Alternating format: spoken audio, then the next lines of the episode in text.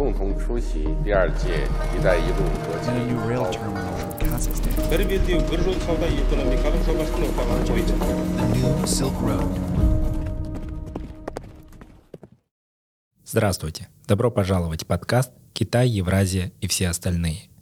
Подкаст о поясе пути, больших играх и другой геополитике.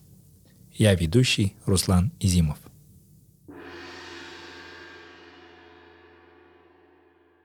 Как связаны многовекторность и транспортная диверсификация? Вообще вся казахстанская внешняя политика, вся его многовекторность, она же выстроена вокруг транзита и экспорта. Все эти коридоры, все эти маршруты, один из аспектов их функционирования – это их безопасность.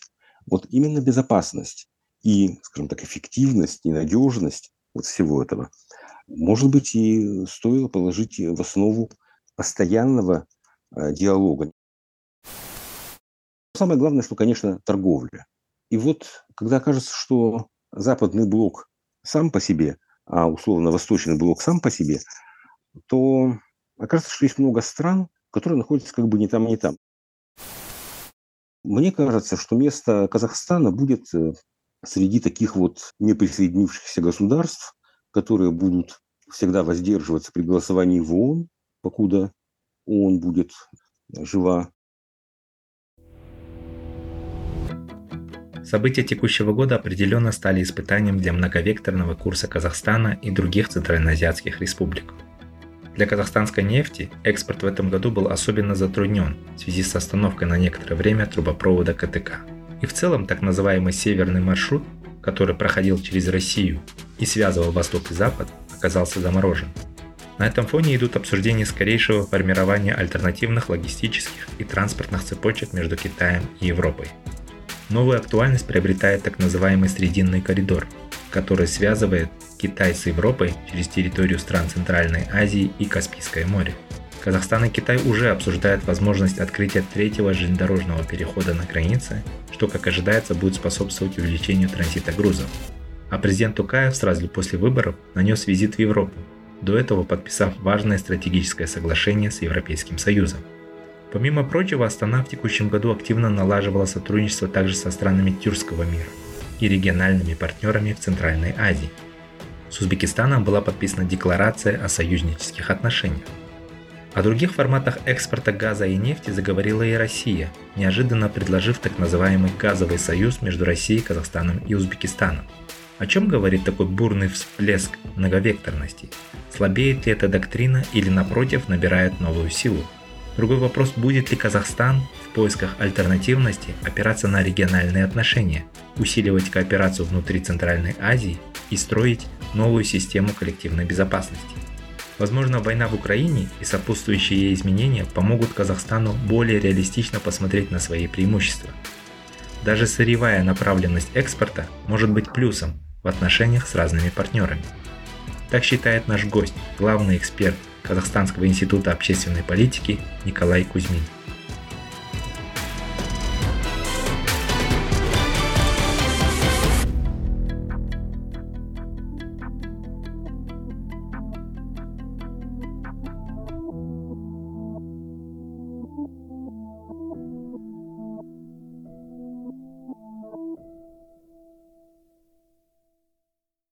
Меня зовут Кузьмит Николай. В настоящее время я работаю в должности главного эксперта в Институте общественной политики.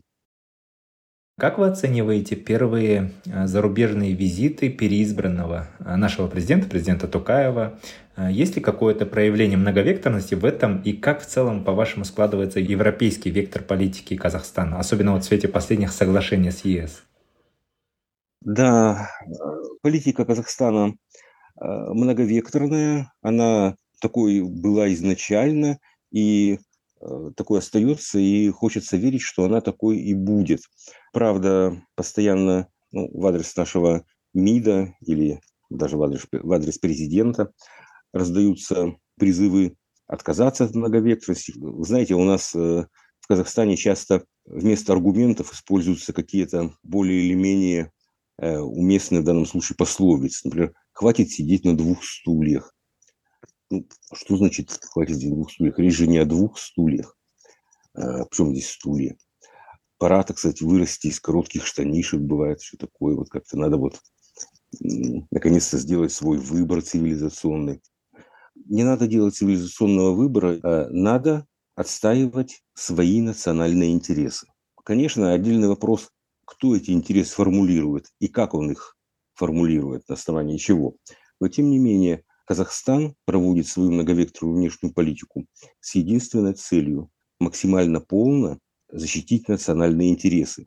Ну, не всегда, может быть, это получается хорошо, но внешняя политика Казахстана направлена именно на это. Я вот как человек, который э, много лет проработал в МИДе э, и в 90-х, все 90-е годы, и вот совсем недавно тоже работал в МИДе и в Совете Безопасности, тоже внешней политикой занимался, я с уверенностью могу сказать, что да, именно так понимают многовекторность нашей внешней политики в МИДе. Ну, то есть это можно интерпретировать как какое-то, так сказать, лавирование между центрами силы.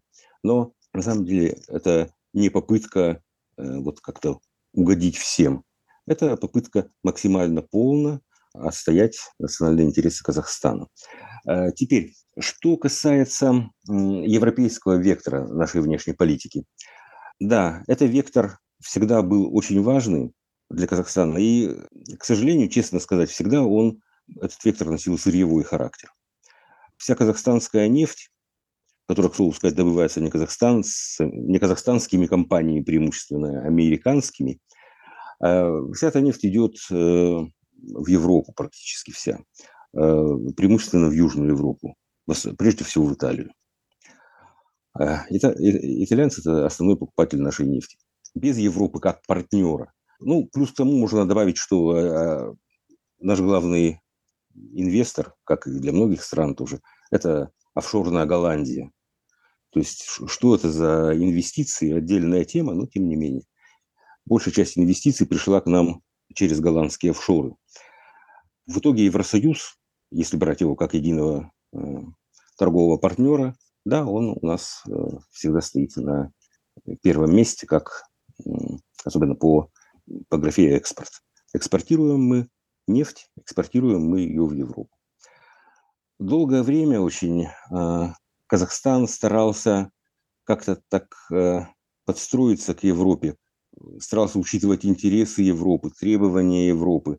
Это касалось и бизнеса, и это касалось, в общем-то, и политики, поскольку со стороны Европы, э, точнее говоря, европейских э, международных организаций, таких как Парламентская ассамблея ОБСЕ, парламентская ассамблея э, Совета Европы, бюро, особенно вот бюро по демократическим институтам правам человека, БДИПЧ, э, ОБСЕ, э, страны их всегда звучала критика в адрес выборов, которые проводились в Казахстане, в адрес политических процессов, которые проводились в Казахстане.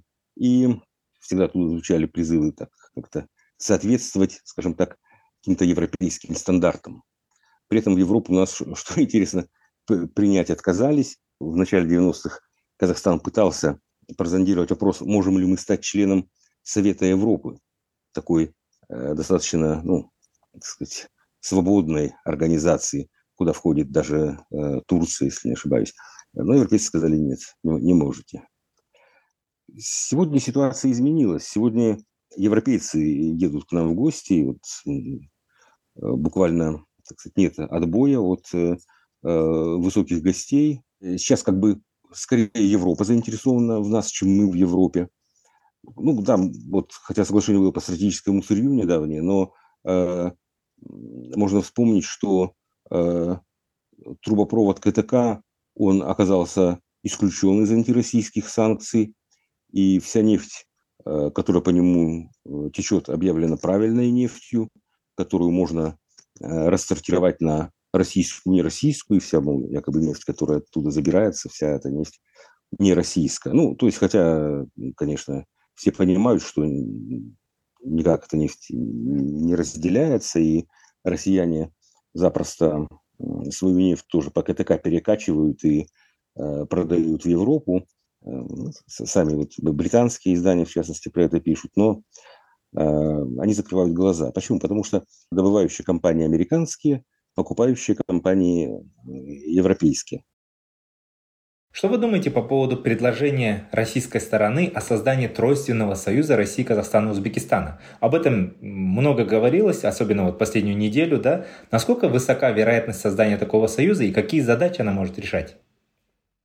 Спасибо, Руслан. Ну, я думаю, что слова эти «союз» будут употребляться, но какого-то документа, соглашения о создании союза, конечно, не будет. Это просто высокие слова для того, чтобы обозначить какие-то намерения участников. И никакого не будет, э, соответственно, ни соглашения, ни даже меморандума о намерениях, ничего такого про этот союз, я думаю, заключаться не будет. То есть ничего такого необязательного, не даже, так сказать, условно обязательного, ничего не будет. Но другое дело, что за этими словами о Тройственном союзе или о газовом союзе э, стоят э, реальные интересы, которые есть у всех трех потенциальных участников этого союза. Да, союза не будет, а интересы есть. И интересы эти касаются и газа, и, в общем-то, и нефти. Можно было бы его назвать нефтегазовой, но просто у Узбекистана нефти нет, его это не касается. Да, речь идет о э, продаже газа Китаю. Для России сейчас эта тема очень актуальна. Москва, ну, довольно быстро, но пока не такими большими объемами, перенаправляет э, э, свой газ с западного направления на восточное. Э, изначально вся экспортная инфраструктура газовая выстраивалась в направлении Европы. Вот сейчас ее переориентируют на Китай. Ну, быстро, как только возможно. Пока еще большая часть идет на Запад. Казахстан в Китай тоже направляет и нефть, и газ, не в очень больших объемах. Но, тем не менее, Узбекистан немножко направляет газа в Россию. В Китай, кажется, он совсем э, прекращает экспорт газа. Но через территорию Казахстана и Узбекистана проходят эм, э, ветки э, трубопровода Туркменистан, Китай. Три ветки вот, входят на китайскую территорию через Казахстан, еще одна Э, будет строиться через Таджикистан. Если вкратце, то вот так. Что касается трубопровода Туркменистан-Китай, там есть три нитки, да, которые уже построены, ABC. Все они проходили через Туркменистан, Казахстан, и было принято решение ветку D построить через Узбекистан, Кыргызстан. В этом тройственном газовом союзе какая роль будет отводиться Казахстану и Узбекистану? Или какой интерес у Ташкента и у Астаны в этом союзе? Вы знаете, Руслан, мне кажется, я вот, может быть, вначале недостаточно сказал, что союза не будет. Поэтому и каких-то ролей, которые будут распределяться между э, Москвой, Ташкентом и Астаной, тоже не будет. То есть будет обсуждаться вот эта вот тематика трубопроводная. Вот эта тематика, она распадается на много э, конкретных проектов. Э, есть э, старинная труба Бухара-Урал, кажется, называется она. Э, есть Атасу Алашеньку, труба, в которую может закачиваться российский газ. То есть вот есть чего обсуждать, но все это не какой-то комплексный подход к одной, к решению одной проблемы. Это ряд мелких проектов. Все это будет, вот Э, что называется, общий знаменатель всего этого – это заинтересованность Китая в импорте газа. Николай Иванович, мы сегодня немного говорили про санкции. Я вот предлагаю немного вернуться и поговорить про внешние векторы да, Казахстана. И вот одним из наиболее актуальных следствий антироссийских санкций было замораживание прежних маршрутов, да, идущих через Россию. И вот после этого вот возникла, или, скажем так, более актуальной стал проект так называемого срединного коридора. На ваш взгляд, насколько проекты в рамках этого коридора реализуемы сегодня?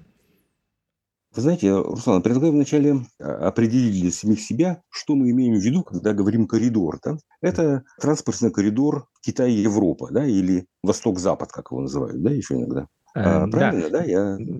Да, давайте тогда уточнение сделаем. Я вот все-таки пытаюсь связать этот вопрос с теми изменениями геополитическими, которые сегодня происходят, я имею в виду и войну в Украине, да, что так называемый северный маршрут, который полностью проходил через Россию, да, связывал Восток и Запад, он сегодня оказался как минимум где-то заморожен, где-то сложности возникают до сих пор, да.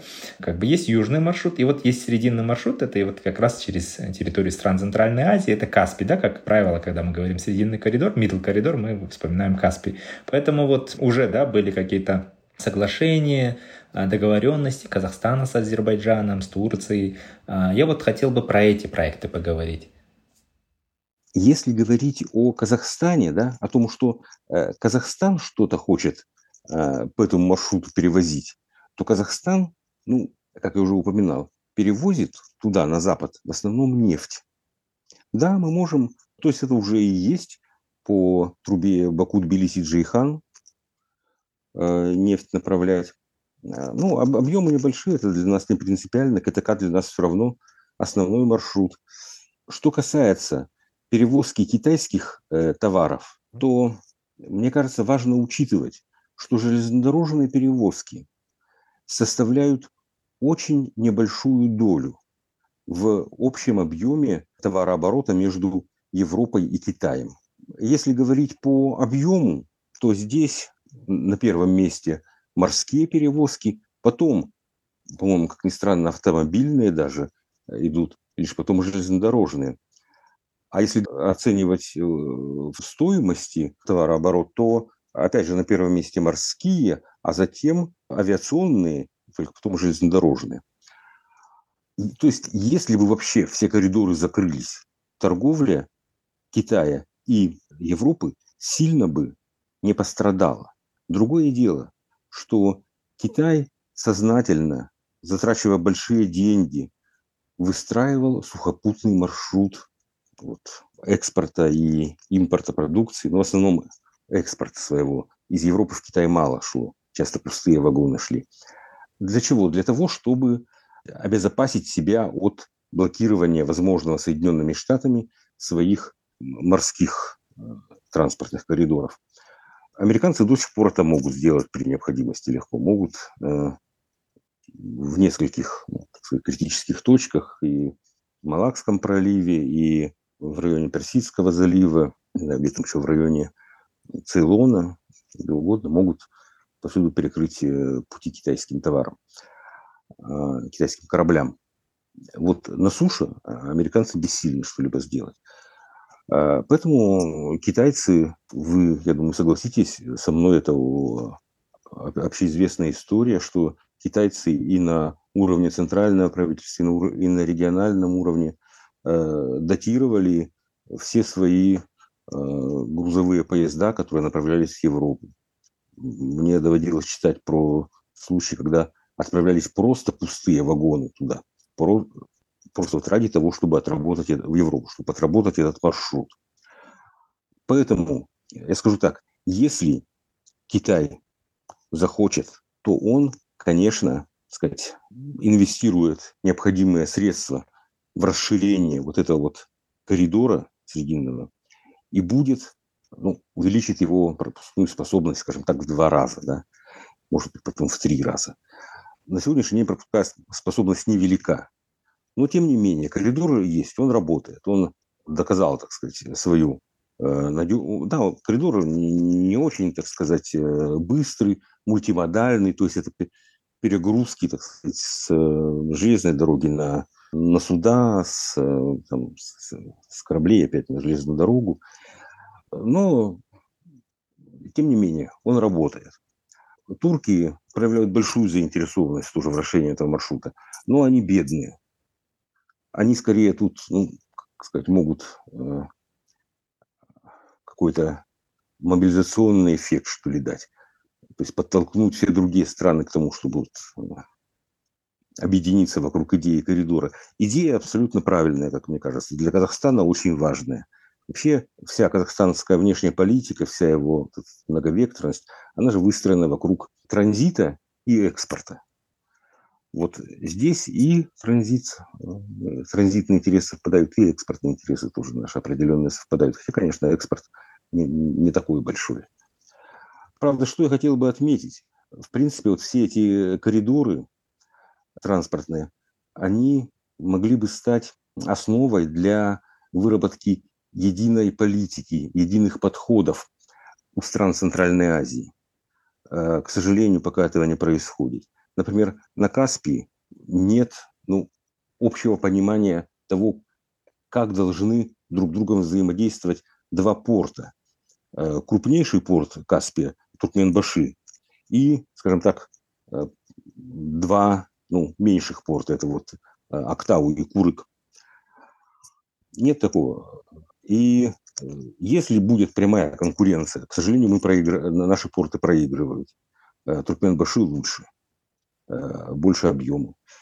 Если говорить про железную дорогу, то да, мы сейчас строим э, еще одну ветку через пункт пропуска Бахты в дополнение к двум имеющимся. Но китайцы одновременно строят дорогу через Кыргызстан, э, Узбекистан. И эта дорога в южном направлении, правда, вот не, не среднем, да, а в южном направлении, эм, она выгоднее, она короче, и на Иран грузы, видимо, пойдут по ней, э, ну, когда она будет построена. Э, тоже как бы конкуренция, и непонятно позиция Казахстана, насколько я понимаю ситуацию. У Казахстана нет своего вот, ну, согласованного с Узбекистаном э, видения вот этой ситуации. То есть так мы как бы говорим, да, э, ну, давайте, так сказать, развивать наш маршрут. Узбеки говорят, а давайте развивать вот этот маршрут. И вот все это в одном э, коммюнике по итогам встречи, э, ну, в разном формате, но встречи центральноазиатских государств, все это так умещается, а о каком-то согласовании интересов э, пока говорить не приходится. Насколько я знаю, и у нас есть опасения в отношении э, политики Узбекистана транспортной, ну и у узбеков наверняка тоже есть какие-то к нам вопросы. Эти наши видения, даже Казахстана, Узбекистана и в целом стран Центральной Азии, не всегда совпадают, да, по вашему мнению? И в целом, как вы оцениваете региональную торговлю в Центральной Азии? А какие перспективы у нас вот все-таки усилить кооперацию и выйти на уровень региональной интеграции? Мне кажется, что в принципе в целом-то все неплохо. Другое дело, что ожидания от двусторонней экономической кооперации у нас явно завышенные. Мы ставим перед собой какие-то, скажем так, планы, какие-то бенчмарки, там, э, в несколько миллиардов долларов, забывая про то, что таких показателей Казахстан высоких достигает только тогда, когда торгует своей нефтью, то есть самым дорогим товаром на планете. Поскольку все наши страны торгуют сырьем, то основные торговые партнеры для всех стран Центральной Азии лежат за пределами региона. Друг с другом мы торгуем разве что продовольствием. Ну и плюс к тому, конечно, есть много чего, скажем так, по мелочи. С Узбекистаном вот э, торговля автомобилями есть. Э, да, кстати, с Узбекистаном, Узбекистан – это страна, с которой у нас объем взаимной торговли довольно большой, он не достиг 5 э, миллиардов, которые давно уже собирались достичь, но, тем не менее, так потихоньку движется к ним. С остальными странами он э, очень маленький. Будет ли он увеличиваться? Ну, не знаю, вряд ли, непонятно за счет чего. Между собой у них э, то же самое, не такие уж большие объемы торговли. Ну, э, куда продают там золото, да? Ну, не себе же, конечно, в ту же Швейцарию на Афинаж, или э, там уран, например, или газ, куда, э, алюминий. Понятно, что все это идет за границу. Поэтому наши возможности взаимной торговли, они заведомо ограничены. Но это не беда. Э, и, в общем, это как бы, ну, не стоит из этого делать трагедию. Э, мы не одни такие. Просто мы э, как бы в качестве образца какого-то примера для подражания всегда смотрим на Европу. Но я давно заметил, что мы вообще любим говорить про зарубежный опыт. То мы говорим про опыт почему-то европейцев, там, американцев. Мы редко говорим про опыт африканских стран. Мы редко говорим про опыт Латинской Америки. Э, редко говорим про опыт там Южной Азии. Да? Если говорим про Юго-Восточную Азию, то обязательно вот про богатые страны, а не про бедные.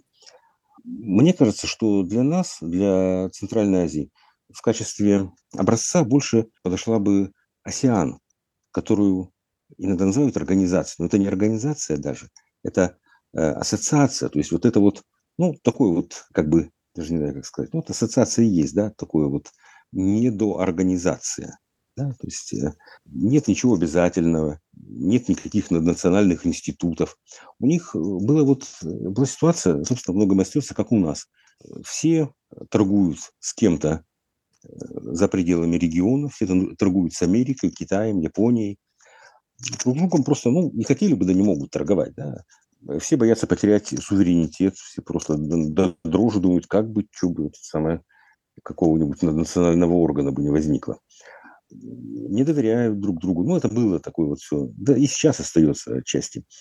И они, тем не менее, вот, э, что называется, э, преодолели себя и э, создали систему сотрудничества, в том числе и экономического, которое основано было на общем понимании э, вопросов безопасности, региональной безопасности. Вот у нас такого нет. Мне кажется, что мы могли над этим поработать, и Пока что наши страны встречаются только э, в формате 5 плюс 1. Ну, не только, вот сейчас консультативные встречи появились, но э, обычно встречаемся вот именно в такой ситуации, когда нас, вот как по зову трубы там, пионерского горна, собирает всех вместе на линейку или э, Соединенные Штаты, или э, Россия, или Япония, или Индия, или Южная Корея – или Германия, вот, может быть, Европа. Э, в общем, кто угодно, что интересно, может нас э, собрать вместе. А вот мы сами собраться для того, чтобы обсудить, ну, даже вот вопрос не в том, чтобы собраться. Э, собраться обычно у нас имеется в виду какой-то саммит там провести, а просто вот создать какую-то площадку из двух частей, экспертную и официальную, на которой бы наши страны в постоянном режиме обсуждали бы наши общие подходы к разным вопросам и, соответственно, ну, проводили бы а, какую-то согласованную политику в этом отношении. А, такого у нас нет. И э, ну, определенные шаги в этом направлении делаются, но до того, вот, что, ну, чего достигли осиановцы, далеко.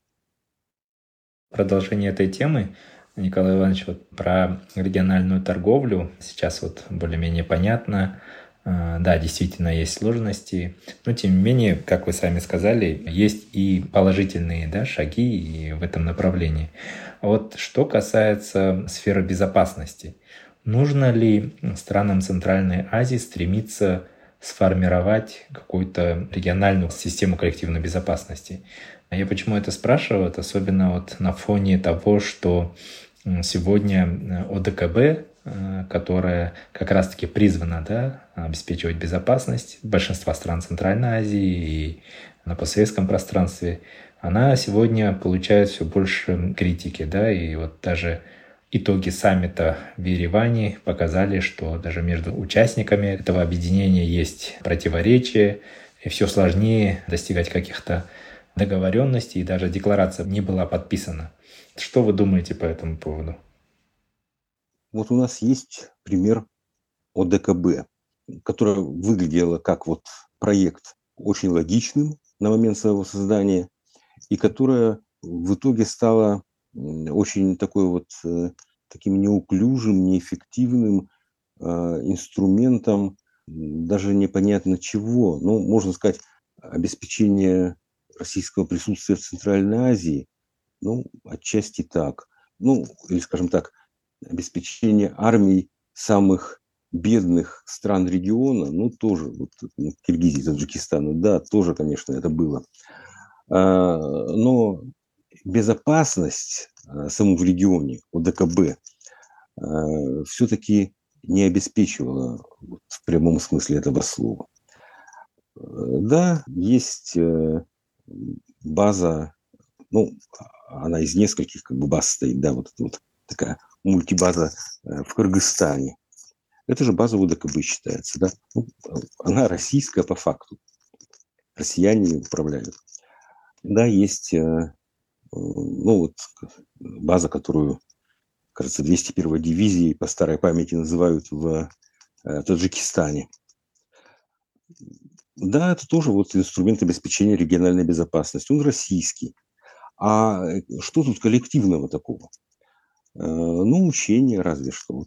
Но, тем не менее, Кыргызстан и Таджикистан, два вот спонсируемых Россией члена ОДКБ, вот все э, воюют и воюют, все, все более ожесточенно друг с другом. Ну, понятно, воюют э, сказать, ограниченно, да, на э, в районе спорных территорий, этих э, анклавов э, но тем не менее это продолжается из года в год, из года в год. А, и понятно, что ОДКБ здесь э, бессильно что-то сделать, как в свое время, кстати, в Кыргызстане время Ожской резни э, тоже ОДКБ оказалось бессильно. А, и в свое время ОДКБ рассматривали как, может быть, какой-то институт, обеспечивающий диалог с НАТО, нет, не получилось. НАТО отказалось вести диалог по этой линии, э, по линии организации и выстраивало сотрудничество э, отдельно со странами, вот отдельно с Россией, Казахстаном, Кыргызстаном, а не э, по линии НАТО ВДКБ. Ну вот, я хочу сказать, что ну, есть у нас пример вот такой вот, э, такого не очень удачного проекта. Зачем нам еще один проект? Почему он должен стать более удачным? на основании чего? У нас в Центральной Азии только две абсолютно самодостаточные страны. Это Казахстан и Узбекистан. Кыргызстан и Таджикистан. Очень бедные страны. Они действительно очень бедные. Ну, вы помните, там Кыргызстан да, давно еще, в 90-х все бился за то, чтобы его включили в группу ООНовскую, э, как там называлось, Э, стран, э, обремененных долгом и очень бедных, какое-то у меня такое хитрое название, с, ну, с тем, чтобы им там долги списывали или какую-то помощь оказывали. Китай несколько раз Кыргызстану тоже списывал долги. Да, ну, я хочу сказать, что ну, какое вот здесь может быть экономическое сотрудничество, какие здесь могут быть равноправные экономические проекты. Трудновато. Мы даже не можем э, с Кыргызстаном добиться э, согласования единых норм и правил фитосанитарных транзита э, грузов, а с Узбекистаном единых там, норм и правил э, использования воды трансграничной. То есть вот коллективная безопасность – это точно не то, что нам нужно. Но вообще вопросы безопасности, да, они должны быть в центре э, регионального диалога на всех уровнях. И, на мой взгляд, они должны касаться... То есть это вот... Э, можно, конечно, обсуждать и безопасности вообще, да, что если вдруг кто-то когда-то там на нас вдруг нападет, или же говорить про угрозу терроризма, там, поглядывая на Афганистан – да, можно, наверное, и так, но все-таки э, лучше обсуждать вопросы безопасности, связанные с реальными экономическими интересами. А реальные экономические интересы, вот как мы говорили в начале нашего разговора, они связаны с транспортными коридорами. Э, ну и вообще связаны с транзитной и экспортной инфраструктурой. Да, конечно, обидно Э, понимать, что вот тебя э, европейцы или американцы, или китайцы рассматривают как транзитную территорию с членством в ООН, да, или как был когда-то термин такой пайплайнистан, такой вот э, страну трубопроводов. А, но тем не менее, это факт. через Центральную Азию проходят транзитные маршруты.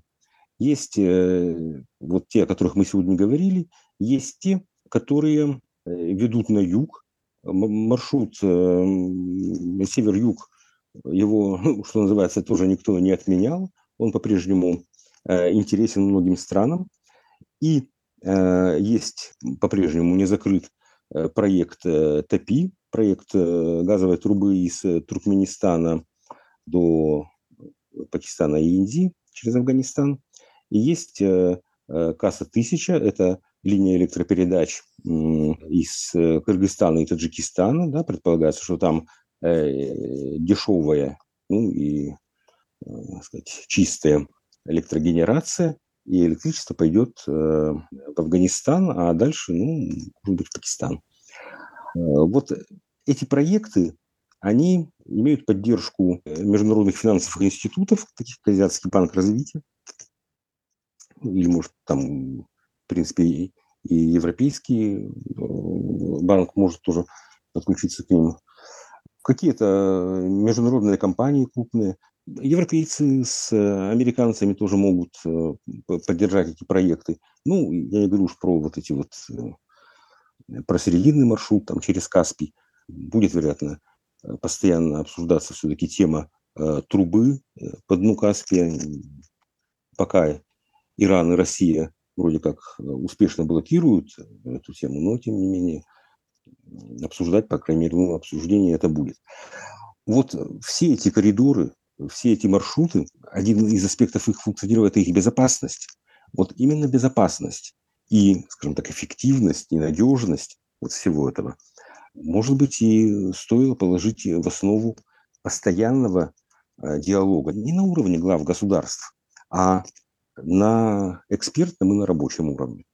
Э, тогда, вот мне кажется, что и интересы свои мы могли согласовывать и обсуждать более успешно, чем сейчас. Да, очень хорошая рекомендация. Спасибо. Вот завершая наш разговор, нашу беседу, вы не могли бы поделиться своими прогнозами относительно э, будущего многовекторной политики Казахстана? С какими вызовами она может еще сталкиваться, вот помимо того, что сегодня уже, да, когда военные действия на территории в Украине, конфликт между крупнейшими нашими партнерами усиливается, да, имею в виду Соединенные Штаты, западные страны, Китай и Россия. А что еще может препятствовать проведению а, многовекторной политики Казахстана и как Казахстану сохранять вот этот главный принцип внешней политики? Казахстан дружит с Россией. И не потому дружит, что вот у нас, то есть, ну, по, по разным причинам дружит, но главное, что вот эта дружба, а, она обусловлена в числе прочего, и географическим фактором, который никуда не исчезнет. Можно говорить про то, что там сменится Путин, автократический режим сменится на, э, там, не знаю, на, на либеральный, будет какой-нибудь расцвет всех тех свобод, которые были в 90-е годы. Да? А что поменяется в географии? Ничего не поменяется. Все те же самые 7 с чем-то тысяч э, километров общей границы если Казахстан вдруг разовьет у себя, ну, я уже, так сказать, с трудом в такое верю, но если вдруг Казахстан разовьет у себя сельхозпереработку и научится сам обеспечивать себя продовольствием, все равно эти 7 с лишним тысяч километров общей границы никуда не денутся. При этом против России вводят санкции. Не первый год, даже не первое десятилетие. Россия – это страна, которая конфликтует с Западом. Да, у нее просто это э, страна с другим видением мира, с, с другим, так сказать, э, с другой самооценкой. Это страна, которая считает себя великой державой, которая хочет, чтобы ее считали равным партнером. Если ее не хотят считать равным партнером, говорит, ну считайте тогда хотя бы равным противником. И доказывает это делами. Турция, ну, не, сосед наш, но ментально, лингвистически, исторически по-всякому разному, тоже страна очень нам близкая. То же самое ссориться с Европой, ссориться с американцами, тоже авторитаризм, тоже санкции западные против Турции. Ну, что теперь делать? Все равно мы, так сказать, и, и мы, и турки – это братские народы, все равно у нас много общего. А Китай, ну, то же самое, все та же самая история. Тоже у нас общая граница, тоже э, один пояс, один путь, и взаимная торговля, и китайские товары, и всякое разное, и Китай под санкциями, опять же. Ну, что делать? Это, что называется, новая нормальность. Вот так мы и будем жить дальше. Другое дело, что по мере разрастания конфликта между Россией и Западом, Китаем и Западом, Турцией и Западом, будут вот эти вот страны, наши соседи да, и друзья, все больше и больше от Запада а, обособляться. А, они будут создавать собственную платежную систему для России и Китая. Да? Ну и для всех желающих. Найдутся желающие. Будут э, создавать свои правила торговли, будут создавать свои э, правила свободных и честных выборов, да и свои правила проведения чемпионата мира по футболу, например. Много чего можно своего создать. Но самое главное, что, конечно, торговля.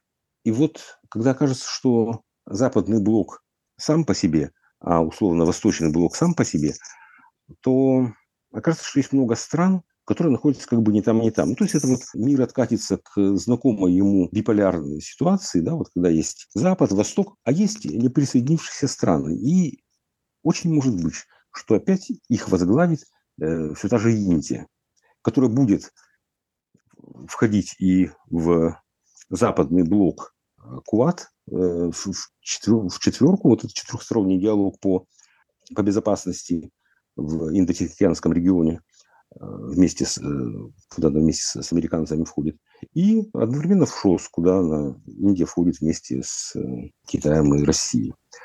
Мне кажется, что место Казахстана будет среди таких вот неприсоединившихся государств, которые будут всегда воздерживаться при голосовании в ООН, покуда ООН будет жива, которые будут торговать и с китайцами, и с европейцами, и американцами, э, которые будут в политическом смысле более близки по-прежнему России, скорее всего, э, но тем не менее вот будут э, той страной, которая в силу разных причин, но в первую очередь, конечно, географических, Э, которая будет нужна и китайцам, и россиянам, и европейцам, ну, в общем, и американцам тоже, хотя и в меньшей степени.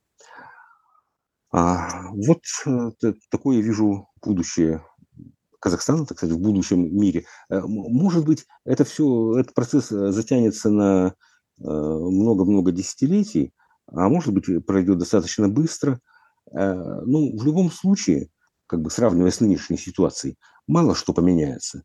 То есть политика Казахстана будет по-прежнему такой же многовекторной. Я просто э, еще хотел бы к этому добавить вот такую вещь тоже. В одной э, телепередаче рассуждение ведущий как бы резюмировал так, что, ну, значит, то есть мы ни с кем ссориться не хотим. Понимая, что э, звучит это так, что мы ни с кем ссориться не хотим, и в данном случае я бы добавил, с нами никто ссориться не хочет. Надо понимать, что сейчас Казахстан все-таки это не только и не столько транзитная территория, это все-таки государство со своими национальными интересами, государство, у которого есть свои собственные цели и которые, вот как показала история, являются все-таки ресурсной державой. Так. Да, не технологической, но ресурсной. А ресурсы сегодня, как выяснилось, э, всем нужны. Не Э, да, кто-то есть вот страны, которые производят микрочипы. Но микрочипами сыт не будешь, их на хлеб не намажешь. То же самое. Есть какие-то финансовые центры, да? Вот, но доллары тоже есть не будешь. В Казахстане есть топливо, пока что достаточно, причем разного. А в Казахстане есть э, пшеница и мясо и другая сельхозпродукция. Поэтому мы вдруг стали нужны всем. Вот мы это должны понимать, что сегодня не они нам нужны в большей степени, а мы им. И поэтому с нами никто ссориться, в общем, не хочет.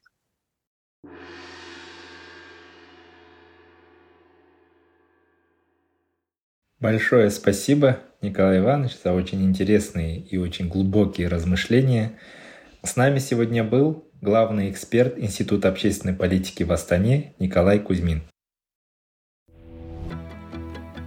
Все эпизоды нашего подкаста вы сможете найти на подкастинговых платформах Apple, Google подкасты, Spotify, Amazon, Яндекс.Музыка и другие. На сайте Каан мы также размещаем текстовой транскрипт каждого эпизода и полезные ссылки на отчеты, доклады, книги и биографии наших спикеров. Спасибо за внимание.